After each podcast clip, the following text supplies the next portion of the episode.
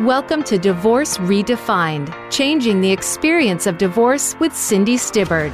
Cindy is ready to have those candid and unfiltered conversations so you know how to move forward in your marriage. You'll hear inspiring and insightful discussions surrounding this taboo subject to help you feel confident in your decision.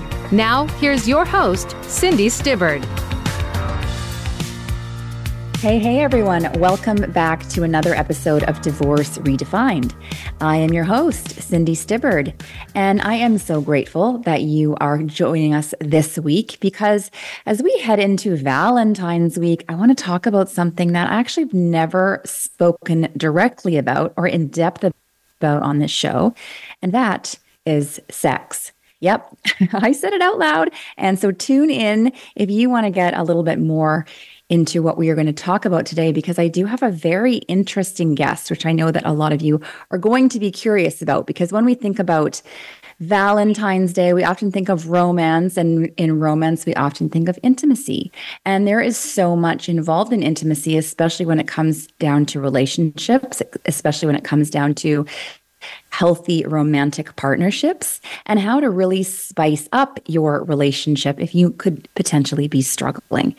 So, my guest today is Claudia Six. She's got the perfect last name for what she does for a living.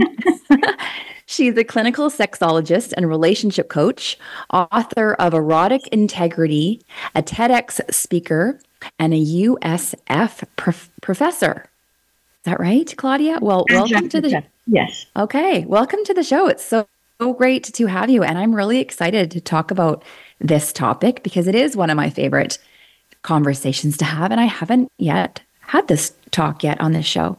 So, welcome. Thank you. Happy to be here. Yeah. So tell us a little bit about yourself. I mean, your last name Six is like almost almost like you were supposed to go down this path. I know it's perfect. People remember it. I was. Um, you want a little bit about my history and kind of kind of. Yes. What led you down this path of becoming a sexologist? Okay, my origin story. I was born and raised in Paris, France. Lived there till I was 19. So I grew up bilingual. I don't have a sexy French accent. Um, my mother was British, so I was I always spoke English. And in Paris, I would take the metro as a child, and I would see, you know, prostitutes, cross dressers, transvestites, um, you know, all all manner of um, sexual variety and they were part of general population. They weren't an anomaly and they weren't, you know, stared at or it was just, you know, normal, much as I mm-hmm. dislike mm-hmm. the word normal. Mm-hmm. And, you know, French culture is more comfortable with sexuality than Americans are.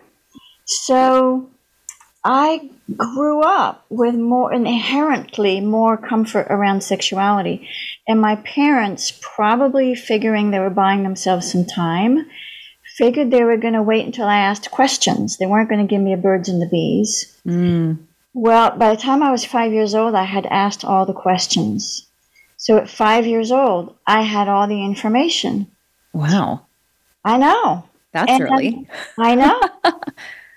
Uh, and uh, as a teenager, I personally was a late bloomer, but my when I was 15, you know, my friends were riding on the back of motorcycles and having abortions, and I was the one saying, you know, get yourself some birth control and don't do anything you don't want to do, and make sure you're getting pleasure out of it, and it's not it's not just for him.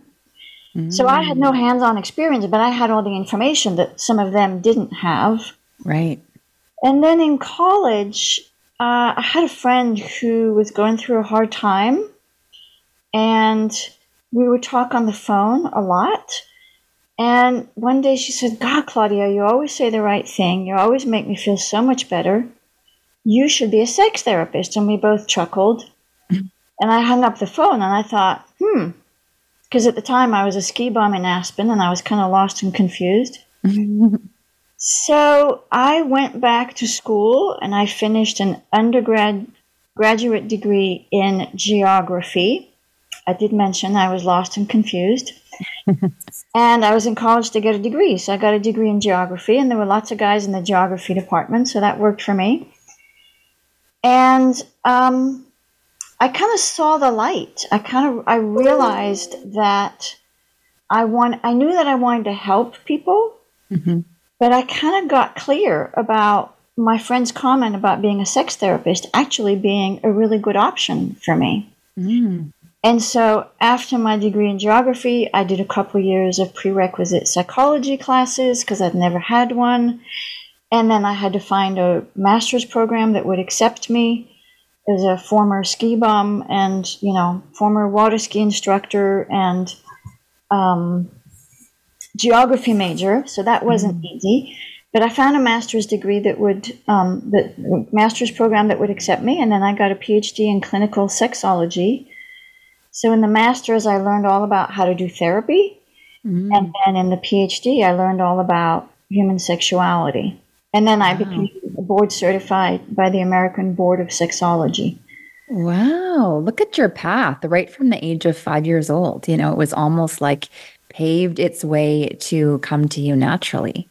Yeah, so I'm, that's so that's so interesting, and I love that you. It, I don't meet very many sexologists, to be honest, and so I think it's such a unique skill.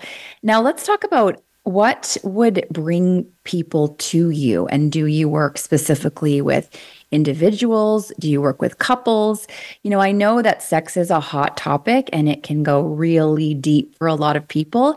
How does someone know when they might be in need of someone like you? People usually wait way too long. Mm. Wait till they're in crisis. I'm always telling people don't wait until you're in crisis. I work with individuals and couples, whoever is willing to come see me. Um, I work with as many men as I do women. And people come and see me for a variety of reasons. It, some of the more popular reasons are what in psychobabble is called desire discrepancy, where one person wants sex more than the other, or when one person has desire and the other one doesn't. And I can say more about desire. There are um, empty nesters, you know, the kids have left and they're kind of looking at each other like, oh, like mm. now what? Right. Do we stay together? Do we try to sort of rebuild this? Um, do we try to infuse some life into this marriage that's gotten very complacent?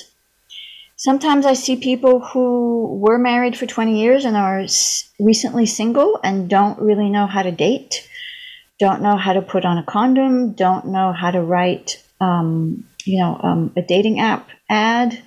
Mm-hmm. I see people who are dealing with infidelity. Sometimes I see people where one person is kind of discovering or coming to terms with the fact that maybe they're bisexual or maybe they have a kink, like they're a little more Dom, and mm. they're trying to figure out how to live their eroticism authentically within the context of the relationship that they're in mm-hmm. and how to introduce that into the relationship if it's possible. Right. Sometimes I see couples where one person wants to leave and the other one wants to stay. And I see a lot of couples with young kids where, mm-hmm. you know, sex leads to having children, but children are the death of sex. And yes, that, that that can be very true for a lot of people. Yeah, and they're, you know, exhausted and unappreciated and busy with kids and maybe letting themselves go and neglecting the relationship, which is actually the container for these children to grow up in. Right. So those so, are, um, yeah. Yeah, those are those are such great things. And when, you know, how important you think of when you say that couples come to you sometimes when they're on the they're on the fence, you know, like one's wanting to leave the marriage and one's wanting to to to stay or you're you're you're with couples that are struggling. Like how important of a role does sex play in connection, in happiness, in a healthy, functioning relationship? Because I do hear this a lot. You know, I've done my fair share of research that we can have a relationship that doesn't have a lot of sex. We can choose that. But I often look at that as more of a you're either choosing that for a lifestyle choice, you're choosing this just for companionship as a roommate syndrome, or there's something else there. Because, in my opinion, I think that in order to make us romantic partners, sex plays a really big and important role and to be connected on that deeper level of intimacy. I mean, this is my opinion, but I'd love to hear what you think in terms of how important is sex in our relationship. Well, you know, there's a saying sex is only 5% of a relationship if you're having it. If you're not having it, it's 95%. Mm, okay. So it takes on more important proportions when you're not having it if one of you is wanting to have it. So if both people have kind of given it up for a variety of reasons, you know, biochemistry, low testosterone, um, it was never that good to begin with, and they don't want to part ways and they don't want to revamp the relationship, so they just kind of put it to bed, so to speak. Um, there's lots of reasons why people give up sex. In my opinion, sex is part of life energy. And it is vital to a relationship. But there are mm plenty of people who have long term relationships where sex is not happening anymore. Mm-hmm. And I think maybe they choose the, they choose security over vitality, maybe. Right. And they might disagree with me, but I, there are people who choose more sexual vitality, and there are people who choose security, and right. both have a price. Yes, I absolutely, I definitely agree with that because I do see that I do see that more often than not is a relationship is really based on something outside of their connection, even their intimacy. The lifestyle, the the security is one of the things, or the fear of change, you know, or the history. We built such a, such a history together that we don't want to give that up, even though what they have in their relationship, all the chemistry, it is lost.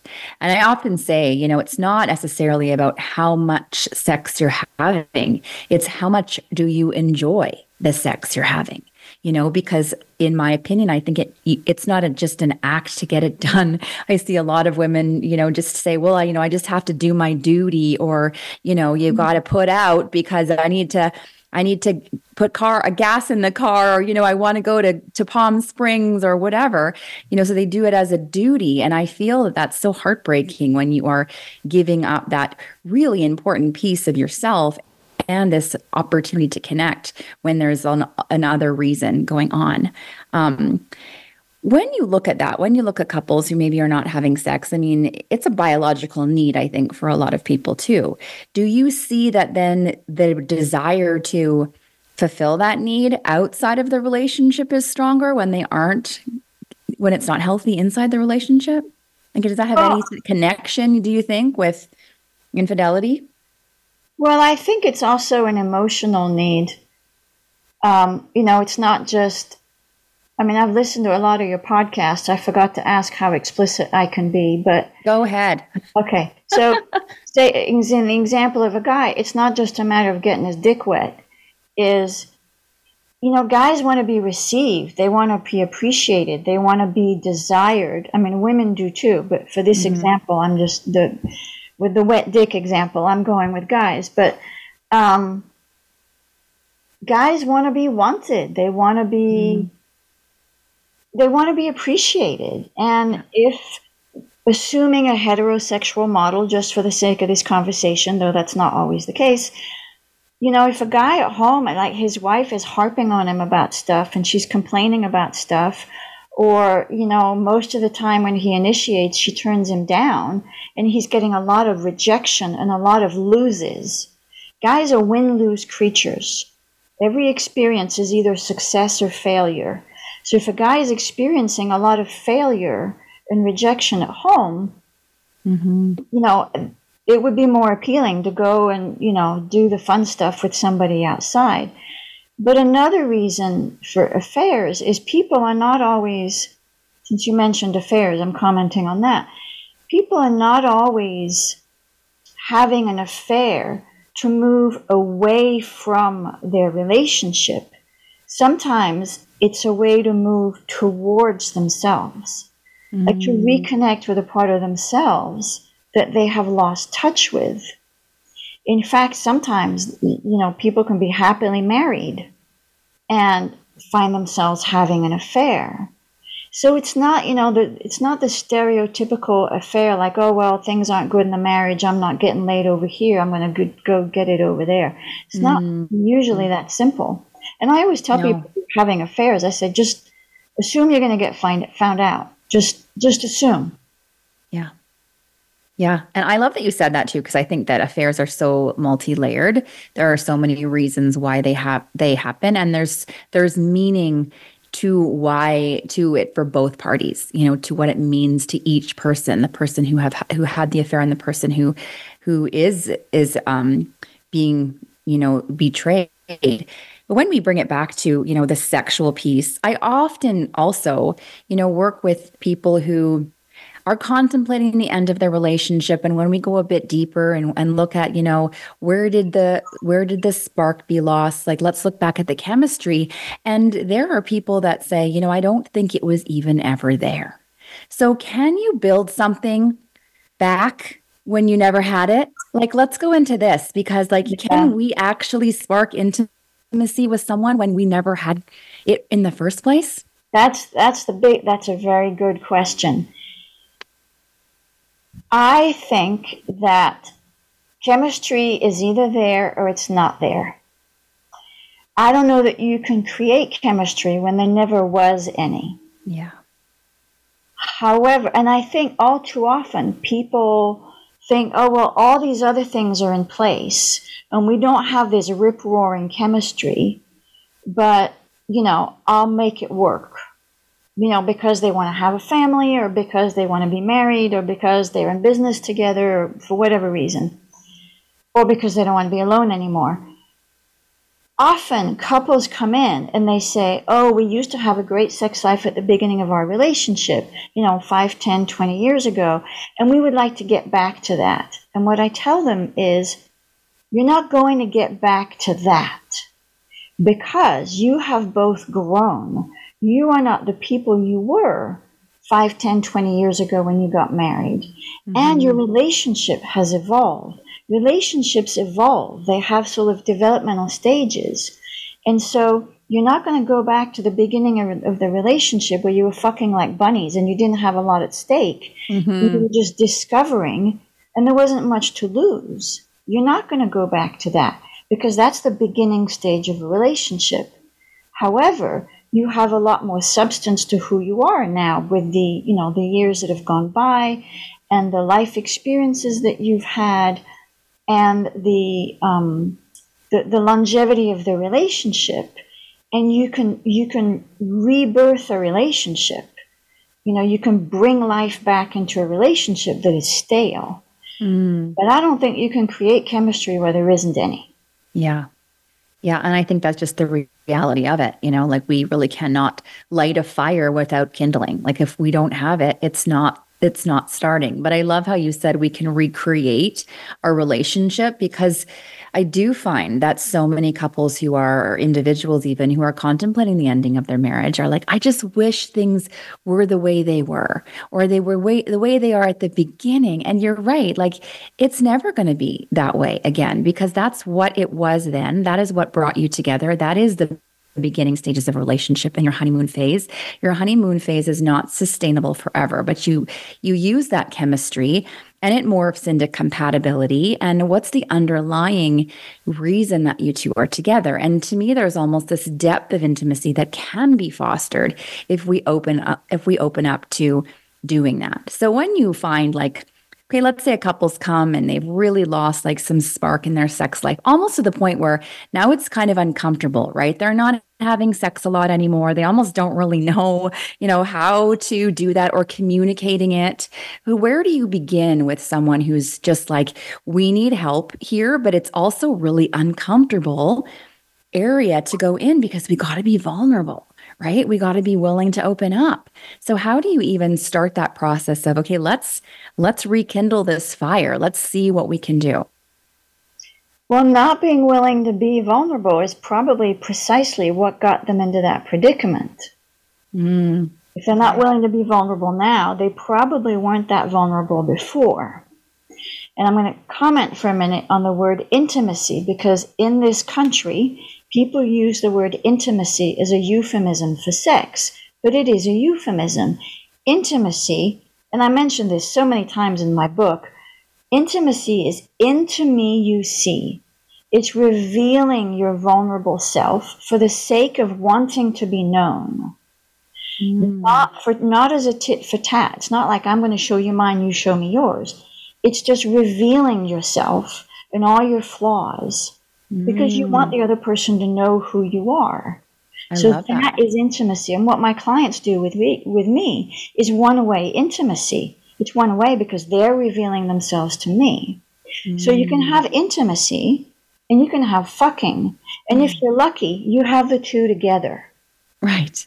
But right. often people might be, you know, intimate in their relationship or think they are, and then the clothes come off and they're vulnerable and they're scared. And intimacy goes out the window. And then it's just the body parts doing their thing, which is an mm-hmm. accident waiting to happen because people are anxious and they're not as present and they're not as connected. Maybe they don't even make eye contact. Mm. I mean, I talk to people about eyes open orgasm and they look at me like I'm nuts, like, oh. you can't. And I said, no, you can't sneeze with your eyes open because I have allergies and I know.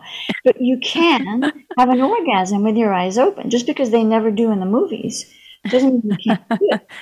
And so, what does that do for you then? Let's just say you experiment with this and people are like, oh my gosh, I can't look into my partner's eyes during this moment. You know, what does that do? What connection does that create? Oh God, eyes open orgasm. It's like you let someone see deep into you. It's so vulnerable and intimate and erotic and bonding.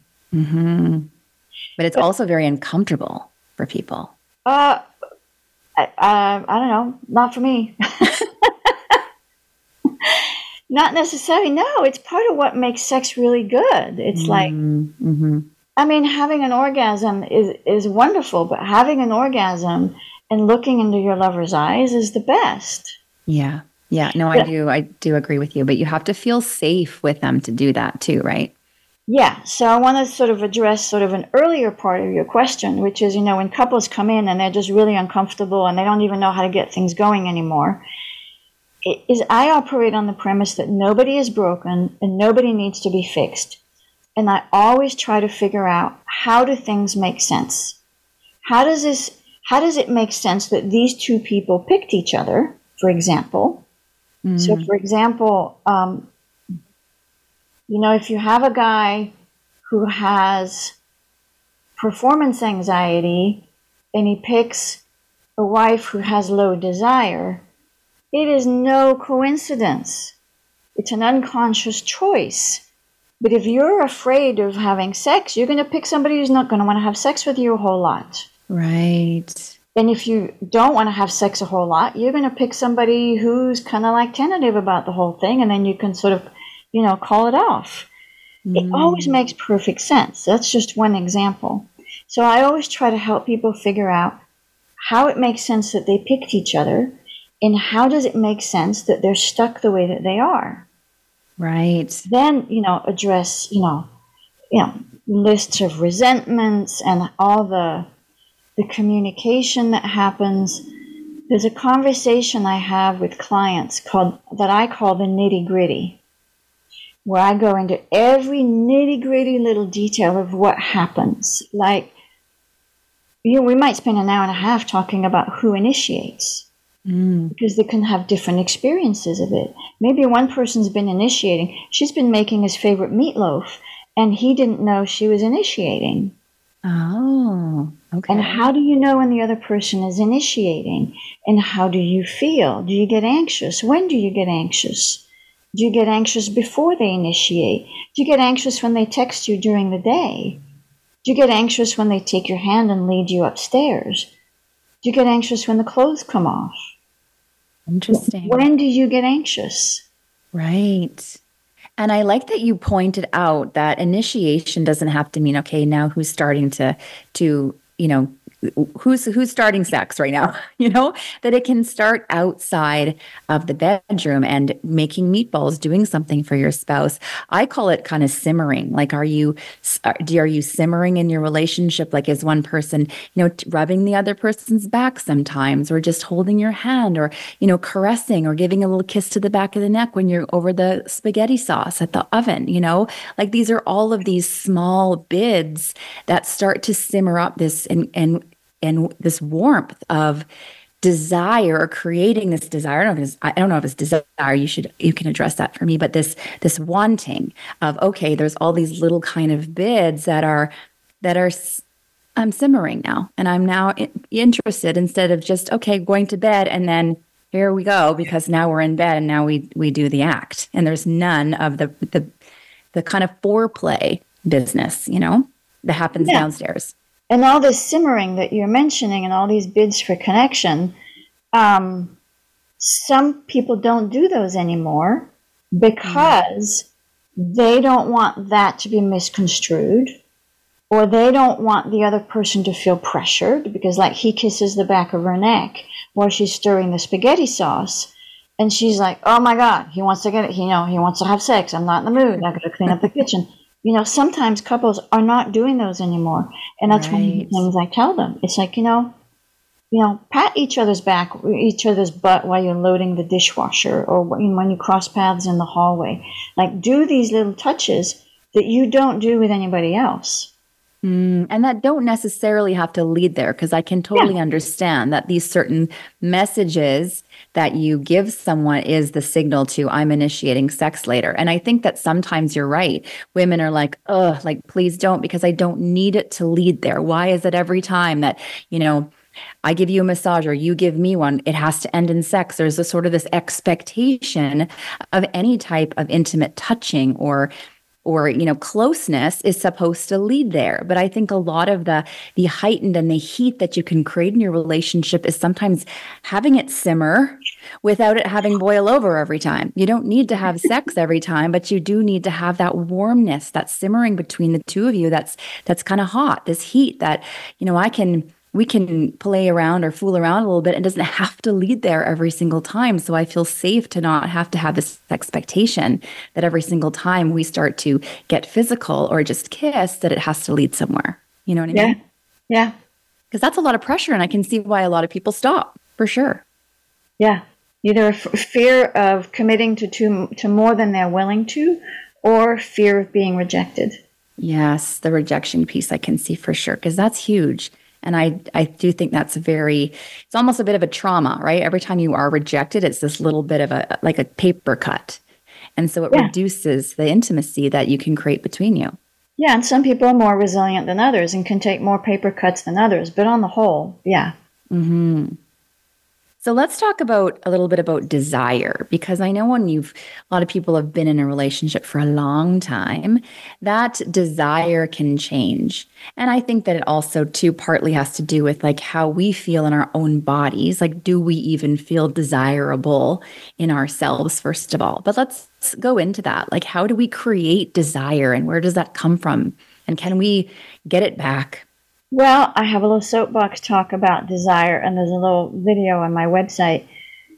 So I see so many people who think they have no desire or who think they are broken, women in particular, and especially women around the around menopause. Menopause can start in your 40s. So so I talk to people about the difference between desire and arousal and a lot of the popular media sort of miss you know doesn't in my opinion doesn't describe desire in a way that's helpful to people. So desire is the willingness to get started. It's the willingness to engage your partner and see where it's going to go. And you don't know where it's going to go. It's just the willingness to get started. And you can come to desire from three places. You can come to it from your crotch that horny, kind of throbbing loins kind of feeling. And guys have testosterone, so they tend to have it going on in their crotch more. So it's mm-hmm. not good or bad, it's just different. And you can also come to it from your heart because you love this person, you want to feel close to them, you want to connect with them, you want to, you know, smell them and taste them and feel good with them. Or you can come to it from your head because it's been, you know, two days, two weeks, two months, two years, whatever. And you think it would be a good idea to get it on. So, mm. crotch, heart, or head, it doesn't matter where you start.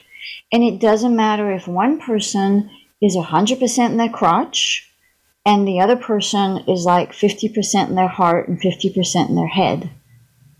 Okay? It doesn't matter. You get started. And then, you know, the lubricating, the heavy breathing, the contorting, the horny feeling, that's arousal. That's what happens once things get underway. Now, if you come to it from your crotch, you're going to feel more arousal in your crotch. Mm. You don't have to have it going on in your crotch to get started. And that's where a lot of people are short sighted and suffer unnecessarily because they think, oh, well, you know, I don't have desire because I don't have that, you know, zero to 60 going on in my crotch.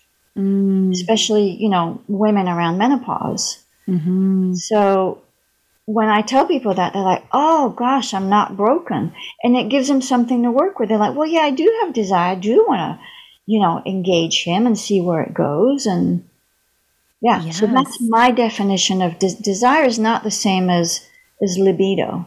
Libido, nice. libido is more like the horniness part. I'm not knocking horniness; it's wonderful. Yeah, but it's not a prerequisite. Oh, that's so interesting. I love that you just made that that distinction there. So, are you saying too that you don't need to have a really high libido to have desire? in no, you don't. Oh, okay. You got to have willingness and good communication skills and you know to communicate you know what you want and what works for you and what you're available for and um, mm-hmm. and co-create it like be right. emotionally attuned and co-create it yes Oh my gosh, I love that because I I do know that when we're we're approaching you know menopausal age, the libido piece it, it, plays a big factor when our hormones are changing and all of that. So we don't think that we have desire, but in fact we do because I think a lot of women, it's even married women, can say, you know, I don't, I just don't feel it anymore for my husband. However, you know, that so and so hottie down there, like I would take him in a second, you know, type of thing. So, like the desire is there, but I think we tend to put it in the wrong place sometimes. And they may be thinking they're not feeling desire, and they may be masturbating a couple times a week. Right. You know, just, so it is there. Yeah. And Except also, what the difference I'm thinking is the difference between wanting it, but then wanting it with your partner. It's a lot more fraught with a real live human being on the other end of the penis.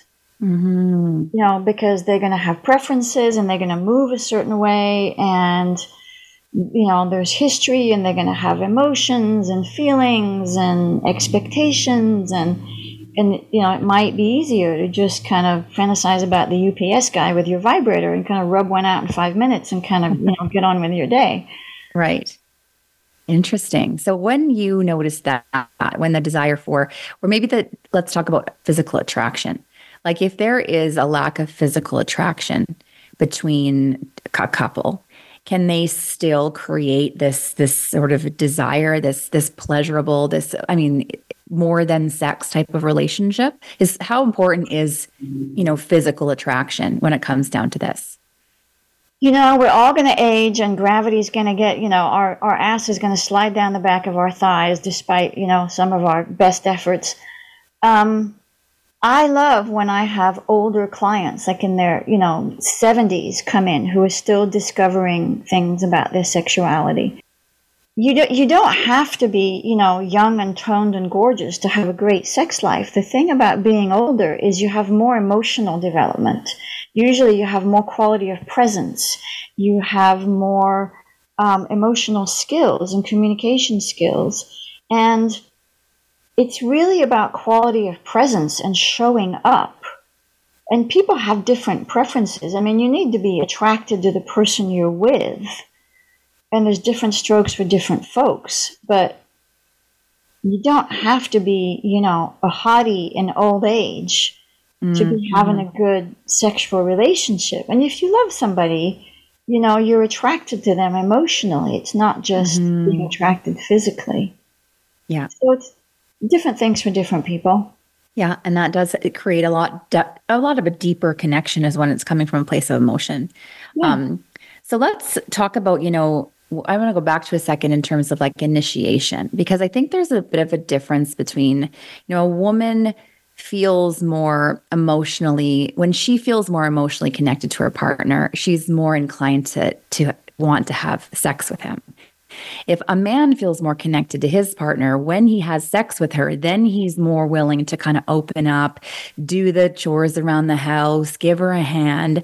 And so I find that there's this sort of, you know, dysfunction. She needs the emotional connection first in order to have sex. He needs the sex in order to be emotionally connected. So how do we balance this when our, those needs are very different? And I I've posted a couple times on this and I get a lot of backlash from men about well well she needs to start first or like you know then uh, she just needs to do it and then i'll i'll i'll want to help her out more or you know she'll say something well he needs to emotionally connect with me in order to ha- to want to have sex. So basically who starts? Because if they're both waiting for the other to f- to meet that need first I find that they're both continuing just to wait forever. And it becomes this game of tit for tat because you're not meeting my need emotionally. Therefore, I'm not having sex with you. Well, I'm not having sex with you because you're not meeting my needs emotionally. So it's kind of like, whose turn is it?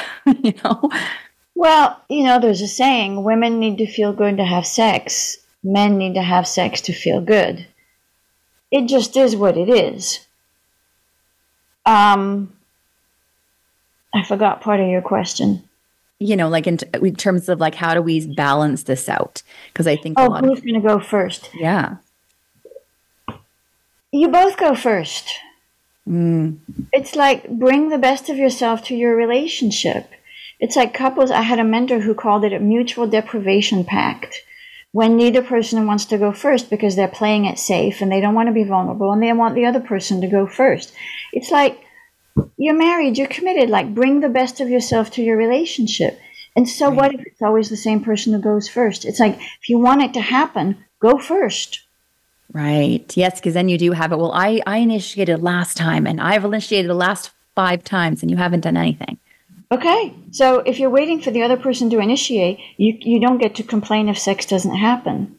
Mm-hmm. It's like, you know, what is it? Be the change you want to, you want to see, Gandhi? Mm-hmm. I mean, it's right. like, just go first. Be vulnerable. Like who are you saving it for? That's so that's petty. Yeah. The tit for tat thing is just so petty. Yeah. It, it doesn't lead to anything good. No, it never does in anything. You know, I totally agree with that. And when it comes down to, you know, busy lifestyles, when you're in kind of middle age and you're dealing with the kids, and there's almost this sense of like there's no time to have sex, right? Do you recommend to people sometimes to create these sex dates that you hear? Like, you know, it's Friday night, and so they know that they've got it on the calendar. Like, let's schedule a night at once a week that we're, you know, going to going to have sex. Or is this? I mean, what's your take on that? If I had a dollar for every time a couple's come in and said, "Oh, we don't have time," or you know, one of us is an owl, a night owl and the other one's an early riser. And I always call bullshit on it. I mean, you make time for what mm-hmm. you prioritize. You know, do you have time to watch TV in the evening? Do you have time to go to the gym? Do you, you know, have time to play golf? Do you have time to check Facebook? I mean, you make time for what is important to you. Right. So the time thing, I, I go, I go into what's the payoff? What's the payoff of not having sex? How do you benefit from not having sex? Well, I don't have to be vulnerable. I don't have to deal with my resentments. I don't have to initiate. Um, I feel inadequate and I don't have to feel inadequate. I'm kind of bored with the sex we're having, but I don't really know how to talk about it, so it's easier to just avoid it lots of benefits, lots of payoffs. Mm-hmm. The, the too tired. I mean, I get it. You know, I mean, I, I have a young child. I mean, you know, having having a kid takes a lot of time, but it's certainly not impossible to have a vibrant sex life when you have a child. Yeah. Yes, I agree. Absolutely. Yeah, just lock the bedroom door. That's one thing Americans do not do. They do not have a lock on the bedroom door. Mm, that's a good point. I, I, I tell parents, it's like, why is the kid using the master bathroom? There's another bathroom. It's like, close the door, lock the door, and tell them unless somebody's bleeding or there's an emergency. It's like, and even tell them, like, mommy and daddy are having sex. It's like, don't mm-hmm. knock on the door unless mm-hmm. you really need us. Mm-hmm. And the kids are going to go like, ew. They're not right? going to come anywhere near you. I know, and kids don't want to hear hear that, but we also don't want, a lot of people don't want to say that. So that's the, going to a di- different topic. And I don't know, like if this is a can of worms, we want to open a whole different show. But when we talk about, we, we do, I feel as that maybe it's not just a North American culture, but we are very open to having our children in our room, in our space, in, in our beds. So what happens to those couples who are co-sleeping then with their children still? You know, and sometimes it can be up to five years old for some people. And I'm not going to knock what people do. It's all whatever works for you. But does this, do you see that this interferes with their sex life? Yes, they end up in my office. It's the death of sex. You're not going to have sex in the space where, you know, you've just cuddled your child. Mm, or when they're always there with you. And they're always there. Yeah. Mm-hmm. Might require some creativity, a little lunchtime opportunity. One time during the day. Yeah. yeah. Yeah. If you really want to make it happen. Yes. Yeah. I agree. Do you think that there's a certain number of times per week that is healthier than than more or you know do you say that there should be a you, know, you google it and they should say health it says healthy couples should be having a minimum of of sex one time per week like what's your thoughts you know, this word healthy gets applied to sex a lot, and I'm not really sure what it means. Mm. It might mean the norm, like what you think everybody else down the street is doing. So I don't really concern myself with what's healthy. I only concern myself with what is working for that couple. Mm-hmm. So if it's twice a week or twice a year, Christmas and birthdays, I don't care as long as it works for you. There's no, there's no standard that you right. ha- there's no quota you have to meet. Yes. It's really it's whatever works for you. And when you say whatever works for you, this is when you have no complaints in the intimacy department, in the sex department. You're happy, your partner's happy. Twice a year is all good. No one's going outside of the marriage getting getting sex. No one's watching porn on the side. Like this is when we know it, this is working. Yeah, I mean, twice a year is a bit of an extreme, but if that's what, if people are happy with that, then who's to say, you know, they need to do something different? Yeah. It's whatever, whatever works for every couple. Mm-hmm. And often the guy is wanting it, again, assuming a heterosexual model, which is not always the case. The guy is usually wanting it more than the woman because the guy has testosterone. Um, but, you know, if he's a good lover, he might get a yes every time. Mm, right. Yeah. And there does come down to that good lover piece.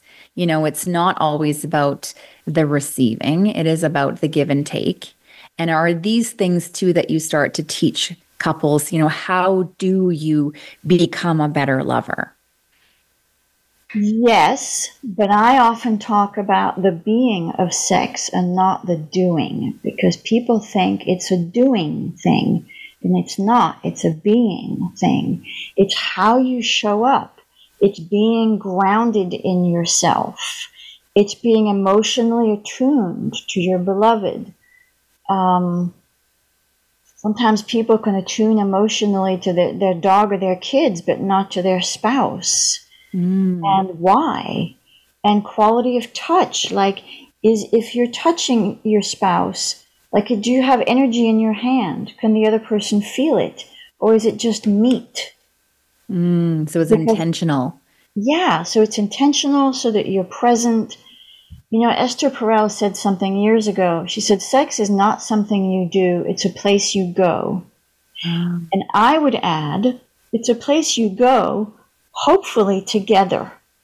Yes. Because sometimes one person goes and the other person gets left behind. Mm. You know, one person is in the zone and the other person is left behind because they're disconnected. Right. And how do you connect in that moment? Because I can see that happening for sure. I can understand what you're saying.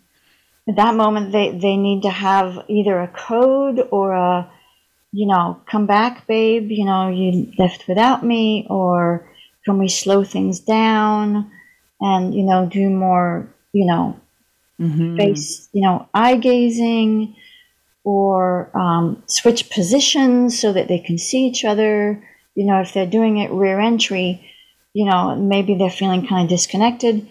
Mm-hmm. Um,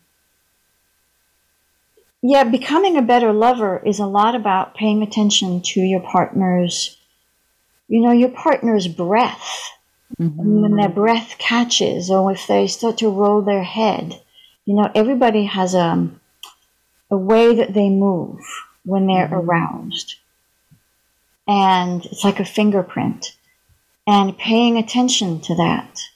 Right. And responding to that. Because sometimes, you know, for example, a guy might be anxious about losing his erection and he just kind of plows forth because he wants to, like, you know, get it in in case it disappears and he wants to hurry up and come so he doesn't, you know, lose the whole thing. Meanwhile, she's like, you know, he's gone zero to 60 and she's not even at 20. You right. know, there's not enough foreplay. And so sometimes people get anxious and speed things up. Or a woman might be afraid of not getting turned on because women are like crock pots, men are like microwaves. Mm. Women mm-hmm. wild. And sometimes women are like, oh God, you know, it's taking too long. He's going to get lockjaw. He's going to get bored or whatever. And so they hurry things along. Mm, yes. And, and, then they get, they're not aroused enough and the sex is mediocre. And that right. desire because they're not in a big hurry to do that again after a while. Yes. That's where I think communication and telling each other what you like, what you need in the moment can yeah. really help and that and that connectivity. Yeah. So being a better lover is all of that. Mm-hmm. That's so deep. I love that you talked about that emotional connectedness because I think that we can get into it so deeply that we forget that we're supposed to be connecting with the other person. I have heard that it was so many stories. And even me personally, you know, it's not until a week the communication factor. In my marriage, we did not have that. There was not it was not a safety. And so it was always more of an act, not a not a being at all. But in my previous relationship, um, with my partner who passed, there was a whole level of that emotional connectivity that I really had to adjust to because he was very open, wanted to talk about it, wanted to you know even talk during it and especially talk after it to see like what did you like that? What did you notice that i did this? And i at first i was like frozen because I'm thinking we're talking about this. Like oh my god. And then as soon as we I started opening up and talking about it more he made me feel so comfortable about like this is how you know I want to get to know you. I want to be able to to make sure that this is also as pleasurable for you as it is for me. And it just made everything so much better. You know it wasn't scary anymore. We were both communicating. And then our sex was incredible because there was that vulnerability piece that our walls came down. We weren't scared of of saying stupid things because there was nothing stupid that could ever be said, you know. Yeah, so he he created the conversation and you rose to the occasion. Yes. And that was intimacy. That was into me you see. I'm so glad you had that. Yeah. And I'm so sorry you lost him. Thank you. Yeah. I know. Yeah, me too. It was, uh, but a lot that I learned, you know, and this was just, this was just one of the pieces, you know, the intimacy piece is, is learning how you can just really get to know someone else on that physical and emotional level to invest in that being part of sex and not just an act. Because the more you do go about it from a being sense, the more you actually want it you know, and yeah. the more that you enjoy it. And it doesn't have to be this long, drawn out process every time. It, it can be sometimes fast, but just yeah. as enjoyable, you know, yeah. in that moment because you're connected. And he was also very much like the the eyes open orgasm, which like freaked me out at first. I'm not going to lie. But then it was so powerful, you know, like he, it was one of those things he initiated again. Like it was one of those things I had never done. And I always thought was a bit weird. But then once you do it with someone that you really love, it's so bonding, you know? And I can see how it can be uncomfortable at first, but if you both just go for it, such a deeper experience. Yeah. Good. I'm, I'm, I'm glad that you had that, and I'm glad that you're talking about it because people do shy away from that, and that is what mm-hmm. makes sex good, and that's what makes it sustainable. Hmm. Yeah, I definitely believe so. Um, so, tell us a bit uh, before we wrap up.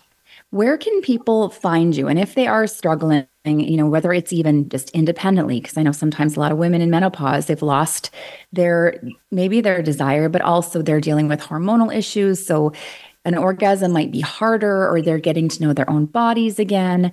You know, what do you specifically um, do you offer any programs for people specifically one-on-one coach what are you doing to help people well, I do counseling with people. So, what I offer is a free consultation. So, my website is drsix.net, D R S I X.net.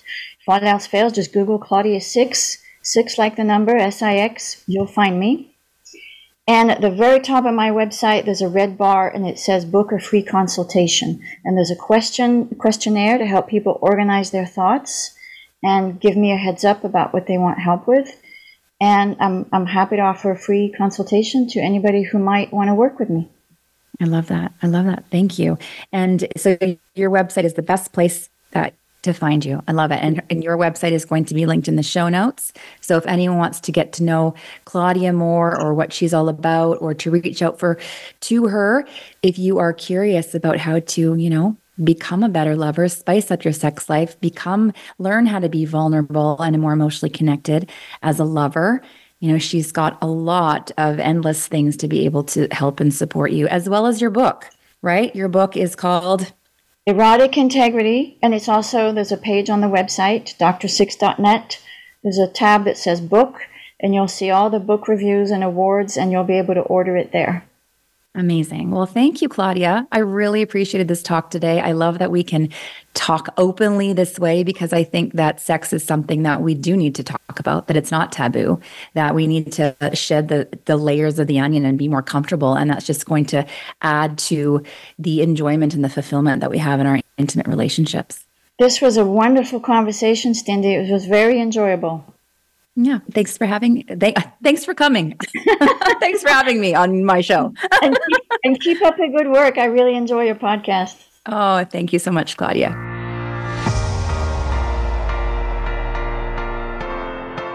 Thank you for listening to Divorce Redefined, changing the experience of divorce. We hope Cindy and her guests were able to put your mind at ease and help you make the right decision for your marriage. We wish you a beautiful week.